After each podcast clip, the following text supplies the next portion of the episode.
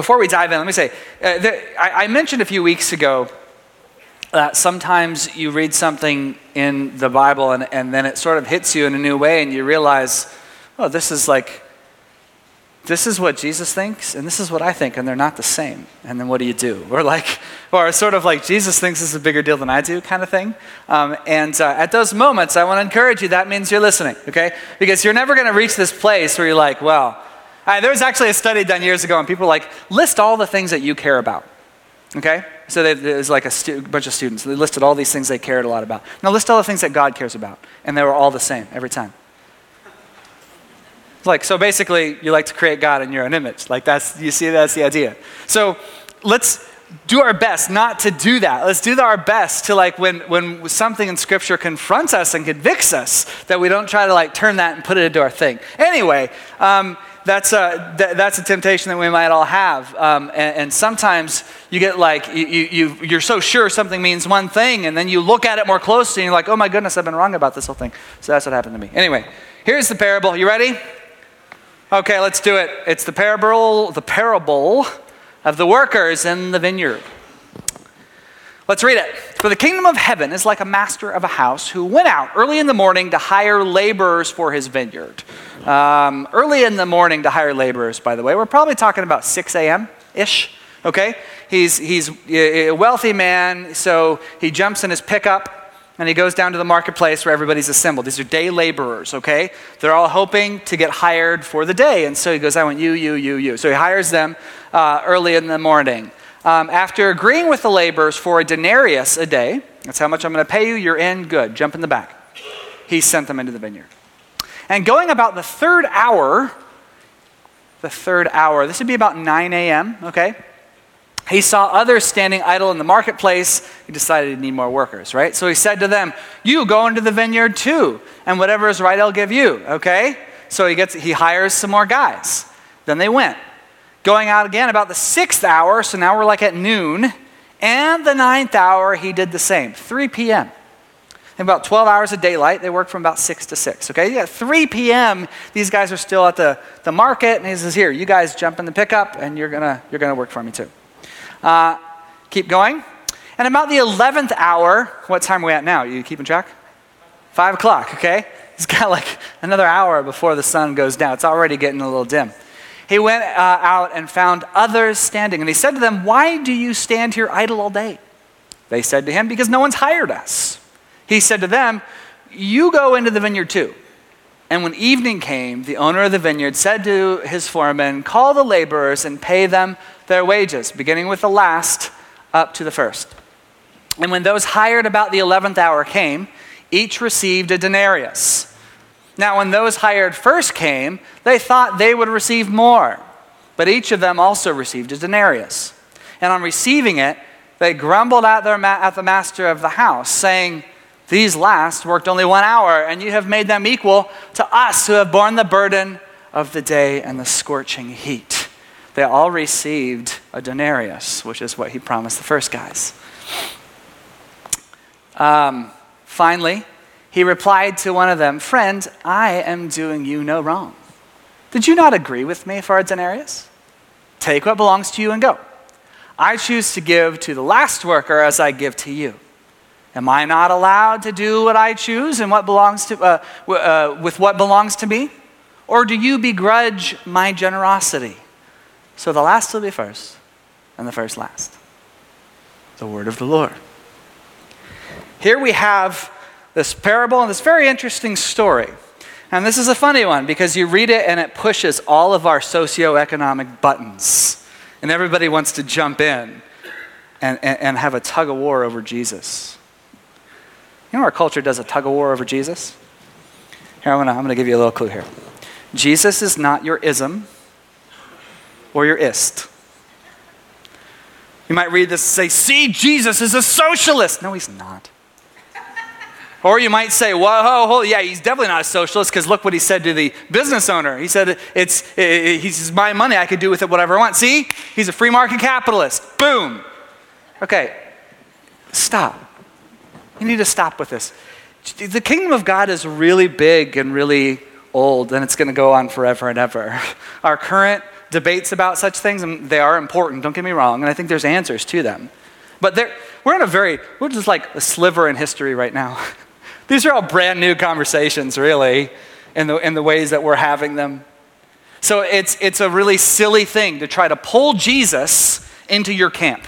Jesus is not in your camp. You know what? You know what I, I think is a better picture? You remember when Joshua was about to go into Jericho and he sees the angel and the angel's like decked out in like war paint and he just looks awesome. He's got camouflage and a bazooka and, and, and he says, he sees him, he's like, whoa, sweet. And he goes, are you for us or our enemies? it's funny. And the angel says, What, are you serious right now? That's in the Hebrew. That's the deep Hebrew. He says that. he says, Neither, you moron. I'm for the armies of the living God. So the question for us ought to be what side are we on? Because he's not going to go, Oh, I see you guys. I'm with you. I'm going to step in this box today. Yeah. So all of our current, you know, political, economic debates, again, I'm not saying they're not important. I have opinions on those things too. But we can't put him in that box. Don't stuff him. Don't try to put this parable in that discussion because it's not there. This parable is not about economics. Okay? Are you with me? Jesus is not your ist or your ism. Let's just remember that. Okay. We, so, what is it about? Well, here's what I always thought it was about I thought it was about the 11th hour, like the thief on the cross. Here's a great story. You remember the thief on the cross story, probably. Jesus is crucified not by himself, but with two criminals in between them. And everyone's mocking Jesus. Jesus has, has the, all the attention of everybody here. And while he is dying, and these two are dying next to him, one of them starts joining the crowd in deriding Jesus. And the other one's like, dude, what are you doing? Like, you're dying. You want to go out this way? That's also in the, that's, that's a deep Greek right there. Um, and he says, look, you and I are getting what we, de-. he couldn't point because his arms were up, but you and I are getting what we deserve. Like, he has done nothing wrong. We're getting what we deserve. And then he turns to Jesus and says, Remember me when you go to your kingdom. And what does Jesus say? Okay, I will you will be with me in paradise today. So, the 11th hour. Like, that is shocking. This guy was probably a murderer. He's, he's like admitting, oh, dude, pff, yeah, I, I'm guilty. I deserve to be here. Like, I have done terrible, terrible things. You know what's going to surprise us? One of the things that will surprise us in heaven is all the wretched people that are going to be there. I mean it. I mean it. Because his grace is so scandalous that even those who have lived these horrible lives and still decide to throw themselves at his feet before they die, still give it, Lord, I'm so sorry, still pour themselves out in repentance. Like he's that merciful. It really, it's scandalous. So that's really true, you know? But that's not what the parable's about. How do I know? Well, oh, so first of all, let's just, Nothing in this parable has anything to do with sin and repentance and forgiveness. Nothing. There's nothing in here. All we have, we have a, we have a, we have a very, you know, bland work story. it's, like, it's like an accounting, accounting issue. You know, people are sending memos back and forth. What's up? What's up with the five o'clock workers getting the same? What's the deal? Right? That's what we have. Nobody did anything wrong here. Everyone fulfilled their obligation, and then one group gets a little miffed at the end. That, that's it. Okay? This has nothing to do with sin and forgiveness. Although that's true what we just said about God having lots of that. I might sort of think of this almost like a prodigal son story, right? Like uh, God shows forgiveness in the end, even though he wasted all this time, even though the, these guys, they didn't even start working until the fifth. God is still that good, and just like the father, he runs and scoops him up. But there's no prodigals in this story. So, who do they represent, these fifth or these five o'clock workers, these 11th hour workers? Well, we have to give a little context, as we do all the time, especially when we're reading these parables. What is going on in this discussion? Why does Jesus suddenly tell this story? Well, a few things happen uh, in, the, in the previous chapter. The first is that Jesus is teaching, and all these kids start making noise. Now, this morning, this morning in our 9 a.m. service. We're standing, I'm standing over here and I'm looking over in this corner and I see these boys dancing during worship. And they are doing the floss. it was the coolest thing ever. I'm like, our kids are doing the floss to worship song. Uh, Tyler, can you come up here real quick? Tyler, these people, because not everybody has little kids. Um, and uh, um, you need to demonstrate what the floss, uh, you don't have little kids either that I know of. Um, so why don't you go ahead? Kayla's saying no. Are we sure about that? Okay. I thought maybe we'd have a breaking news moment or something. Okay. So, Tyler, what, can you show us what the floss is? You start it slowly. You start it so good. Good. Okay. All right. Look at that. Nice. Okay, let's speed it up.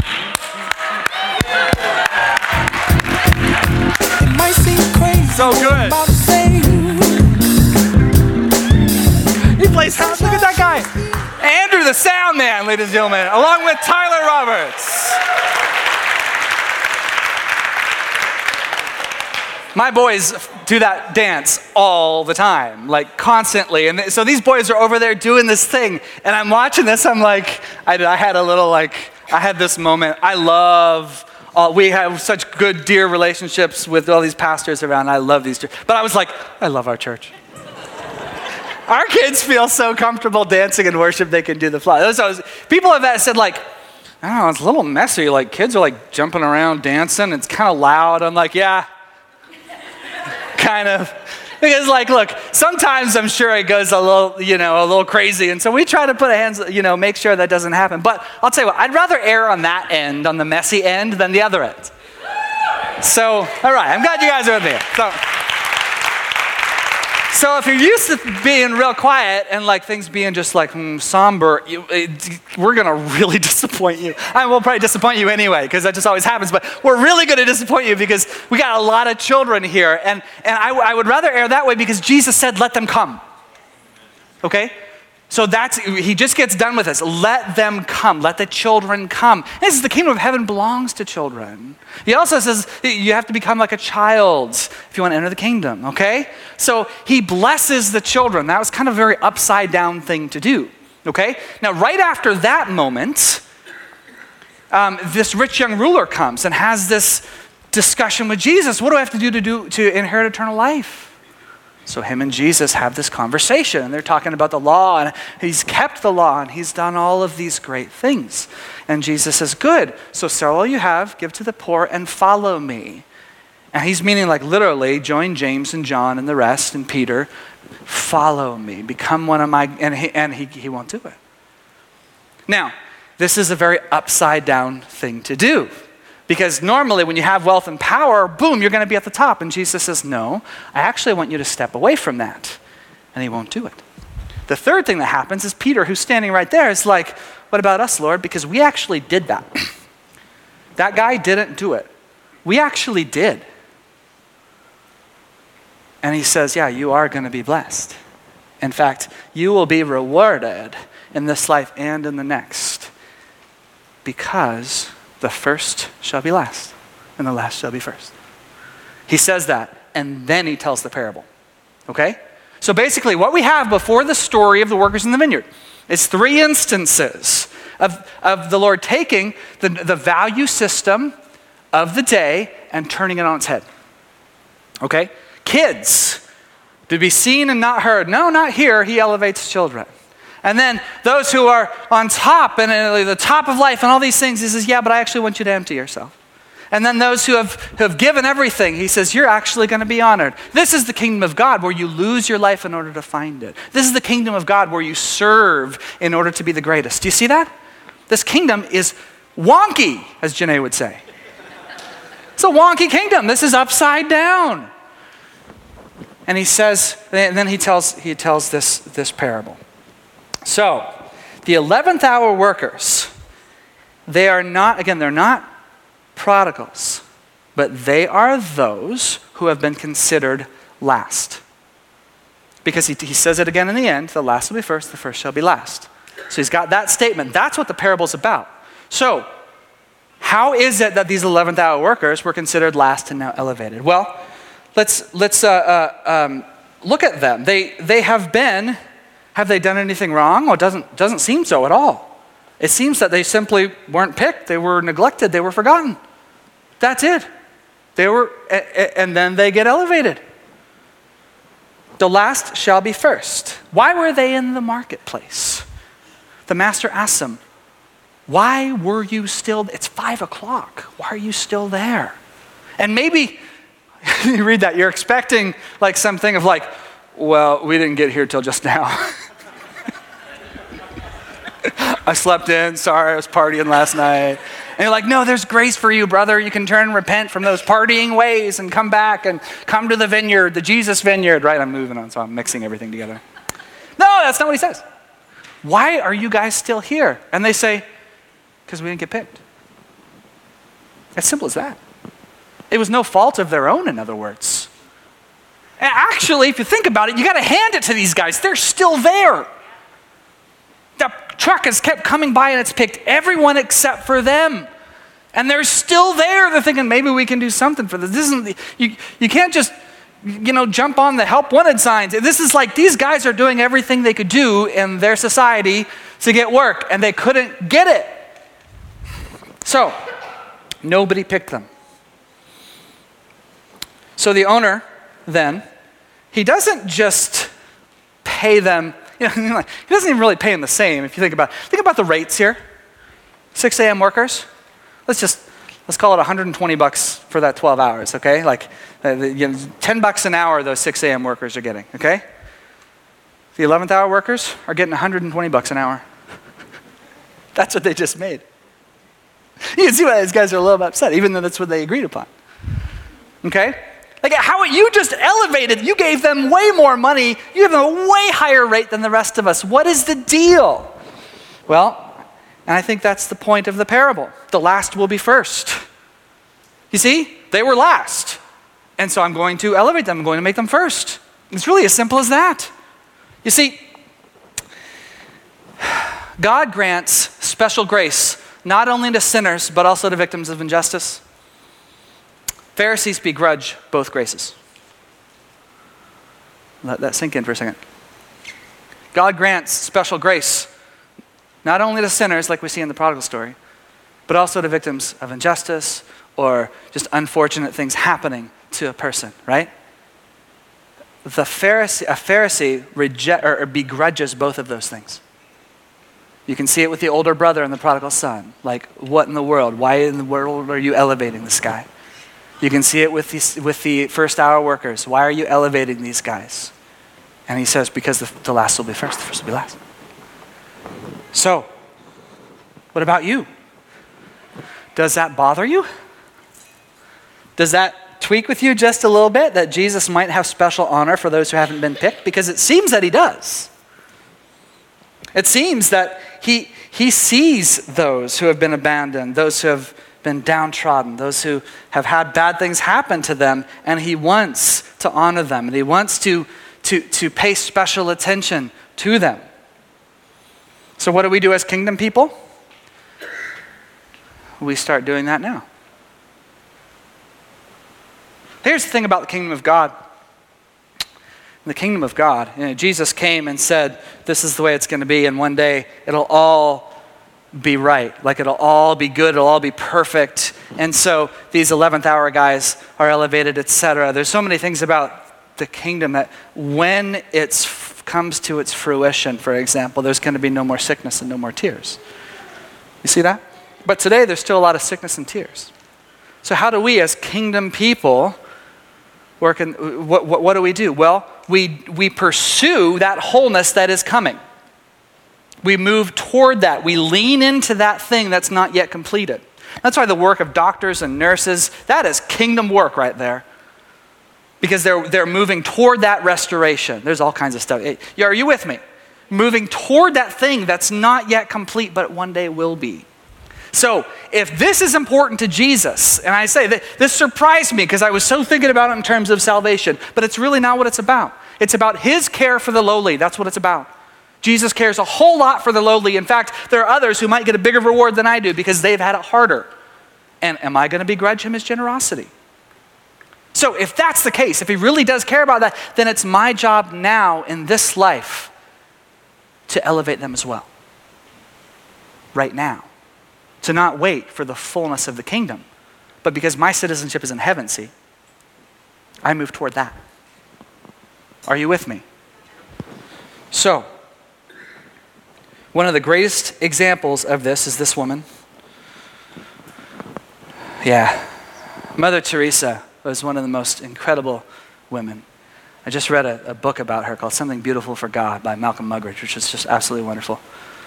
She uh, lived, of course, in Calcutta and she saw all the death around her and all the disease, and it was happening among the lower classes and those many people have called like the untouchables. And so these, these they were just, just lying out on the sidewalks dying, and people didn't care for them because they were just the lower classes, and that just all just sort of fit in with the, the, this whole other worldview. And it's that we just, they're, they're not worth anything. And she says, Oh, yes, they are. They're made in the image of God, and I will not let this happen. So she begins to take them in and care for them, even as they're dying thousands and thousands, and all these other sisters join her. And then uh, uh, uh, they, they open up the missionaries of charity and they care for these people. They nurse them back to health. They drop uh, babies and, and, and, that are dropped off, and she cares for them. And, and so many die, but she keeps on caring and loving like crazy. And now she is the example of, uh, like the gold star example of, of, of what it means to care for the least of these. Here's what she said The biggest disease today is not leprosy or tuberculosis, but rather the feeling of being unwanted, uncared for, and deserted by everybody. Wow. The greatest evil is a lack of love and charity, the terrible indifference toward one's neighbor who lives at the roadside assaulted by exploitation, corruption, poverty, and disease. That's Mother Teresa. She didn't just notice those things, she dedicated her life to caring for souls that were unwanted caring for the last picked, shall we say. And there are many people, guys, in our society today who are poor, downtrodden, and destitute through no fault of their own. I know people have made bad decisions too. this is, it's not one dimensional. There, there are a lot of people out there in really hard, difficult situations because bad things happen to them. Maybe they've been born to drug addicted parents. Maybe they've been targeted unjustly by authority figures like school teachers, police officers. Maybe they've lost their job because of an injury. Maybe they've been harassed by government agencies and forced out of business. Whatever it is, Jesus is speaking clearly in this parable. The kingdom of God is different than our kingdom. And the kingdom of God, the last will be first. That means that these people are not forgotten victims of drug abuse, racial discrimination, unjust accusations, governmental harassment, all of these things that exist around us. God sees all of it, and in His kingdom's fortunes will be reversed. Those who have been stepped on will be elevated. You guys, as I think about this, will be no surprise to you, but the thing that jumps to my mind and my heart more than any other is, is those with disabilities. Because throughout history,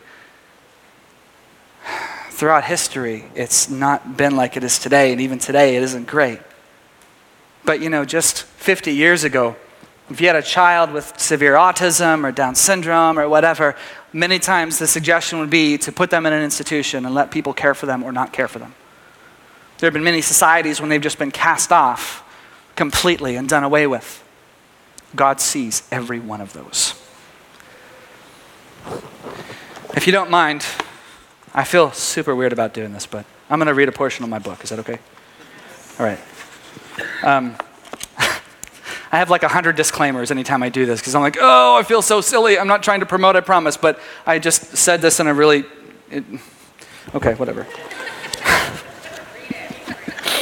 All right, it's a few pages here, but hang with me, okay?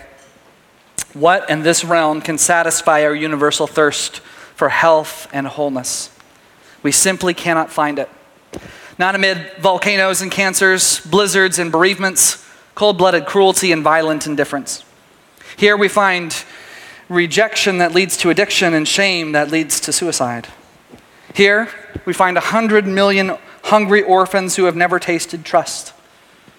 Our world is a war zone of wills, a whirlwind of sickness a collision of selfish lusts. We find many things here, but perfect wholeness is not among them. And yet the longing persists no matter how hard we try to smother it. I felt it again that night at the mere mention of breakthrough, and it brought me to my knees. You felt it too. The longing throbs when you pass the graveyard and it blares under the flashing light of the ambulance. You've even felt it in the regret that comes after a moment of swift selfishness. It's not supposed to be this way, the longing says. It was never supposed to be this way. Sickness is a trespasser. Sin and death are shadowy brigands who were never supposed to meet. The, sh- the harsh symptoms of severe autism were never invited here. Truly, we were made for another world where those invaders cannot go. And one day, the boundaries of this beautiful country will extend even to the land of unanswered prayer. On that day, the stubborn promise burning in our bones will finally be fulfilled. Not just my desires, but my son's desires too. My Jack will be free from all of his comorbid captors. No longer will he squeal and rage against his uncooperative limbs. No longer will panic seize him and toss him to the floor. His tongue will be unfrozen and his heart set free. Every sentiment he's ever wanted to share can finally come pouring out. Breakthrough. That's all I ever wanted. The man's prayer pushed me out of space and time. I didn't want to wait until Restoration Day to hear Jack's songs. I wanted to hear them right then, that night. I was weary of waiting. I am still weary of waiting. For now, Jack and I stand where you stand. We wait in God's kingdom, which is at once already and not yet. Christ comes to us once, dying and rising to inaugurate his rule. When he is ascended, he invited us to join in his, his campaign of comforting the afflicted, healing the sick, and praying God's will be done. It is not done yet, but it will be. We walk toward that day as ambassadors, not only of Christ, but also of his unfinished kingdom. As followers of Jesus, we wear the badge of promise on our chest as the insignia of our true home and the promise of breakthrough. When my Canadian friend stood and prayed that night, he knew well the promise of Restoration Day. He also knew the odds of getting a miracle on that evening. Miracles rarely happen in this age, and still he asked. This is not only the mark of an ambassador, but also the mark of a son. This is what Christ calls us to do. Breakthrough didn't come that night for Jack. I didn't get my miracle. But the mere request reminded me that breakthrough was not fiction. That prayer snapped my mind back to a truth I had not long I had long neglected. Jack's struggle will end one day, and on that day he will receive double honor.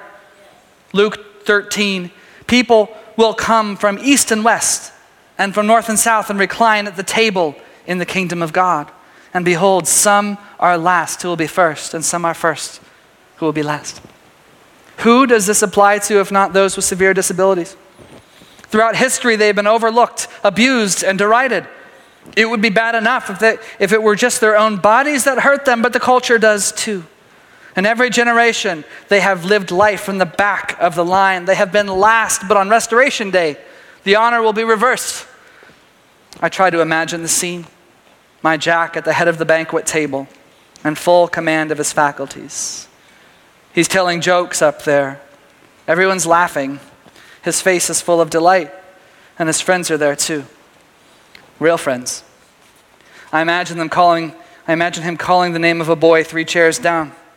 They pound their fists together and begin to relive their adventures. I see him lean over to kiss his mother on the cheek and pin a flower on her blouse. It's blue, his favorite color. I see him raise up a song from a Disney movie, and everyone joins in. And when it ends, he begins to tease his siblings about the quality of their singing. He is merciless, but none of them can stop laughing. And then he turns to me, gripping my shoulder. We lock eyes. They stay locked. He can see the tears welling up in mine, so he smiles, and he reminds me of a time he had been upset but couldn't tell me why. At last, he can explain what was wrong. And I try to listen because I want to know I really do. But all I can manage to th- is to think to myself, my son was lost, but now he's found. This is Restoration Day, and someday, someday that's going to happen. And someday, all of those with these disabilities who have, who, have, who have not been able to express themselves and have been looked on as less than their entire life will be elevated to the head. And you know what? I'm so happy about that. So, what do we do until then? we pursue that same goal. The best example of this is this man. You might have seen him in different videos. He's uh, just recently retired from running with his son. But his name is Dick Hoyt, and I'm going to let the video do the talking.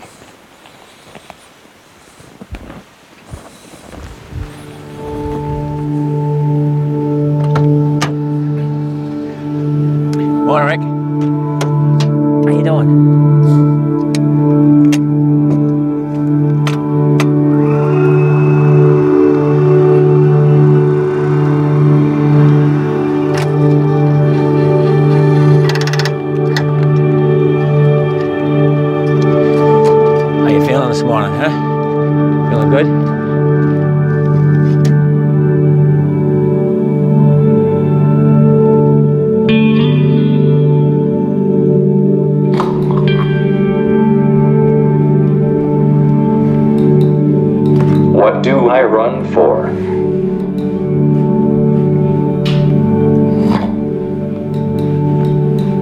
Has two parts. First, our first race was to show someone who had an acquired disability that life goes on, and he could lead a productive life.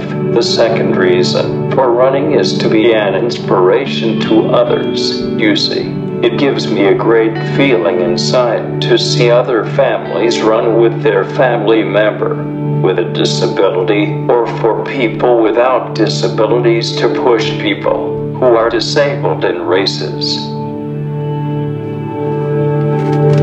Rick was attending uh, a basketball game, and they made an announcement that one of the cross players from the college was in an accident. He was paralyzed from the waist down. So they're going to have a charity road race to try to help him raise some money so he could pay his medical bills.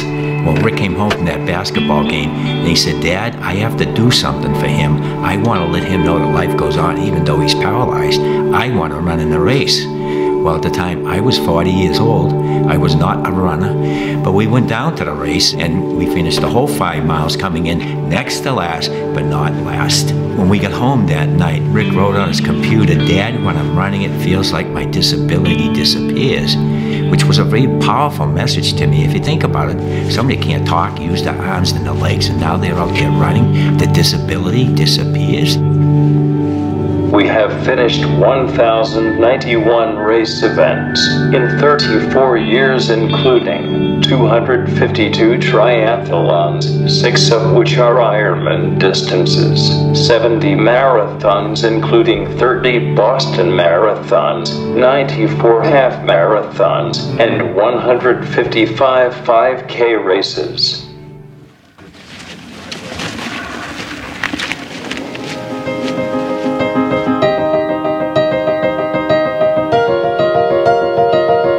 First started running, I used to run for Rick, but now I'm out there running because we run together as a team. And it's got him in the best shape of his life, and it's got mm-hmm. me in the best shape of my life that I've ever been in. You know, I'm 73 years old. Rick is 51 years old. He still can't talk, use his arms and his legs, but he's graduated from Boston University.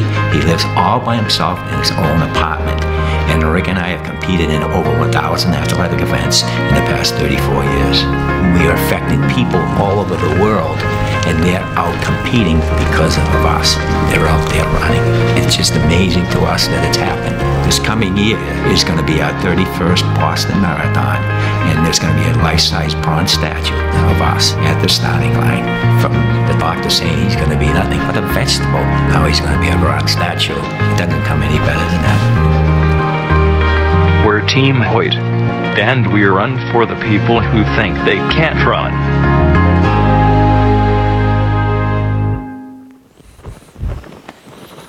Yeah.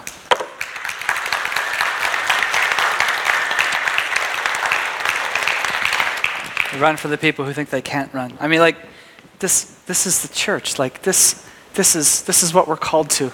We're called to, to come alongside and to elevate. We're called to come alongside and inspire others to, to, to move forward and to do great things. We're called to lift others up. The last will be first in the kingdom. And they're, gonna, there's a whole lot of last are going to be first here too because of the church. Because if we value what Jesus values, then we become his hands and we run just like that man. I want to be like that man, don't you? I want to be like him. So that's what God's that's what that's what Jesus is teaching us. He's saying, accept my value system. Let's stand together.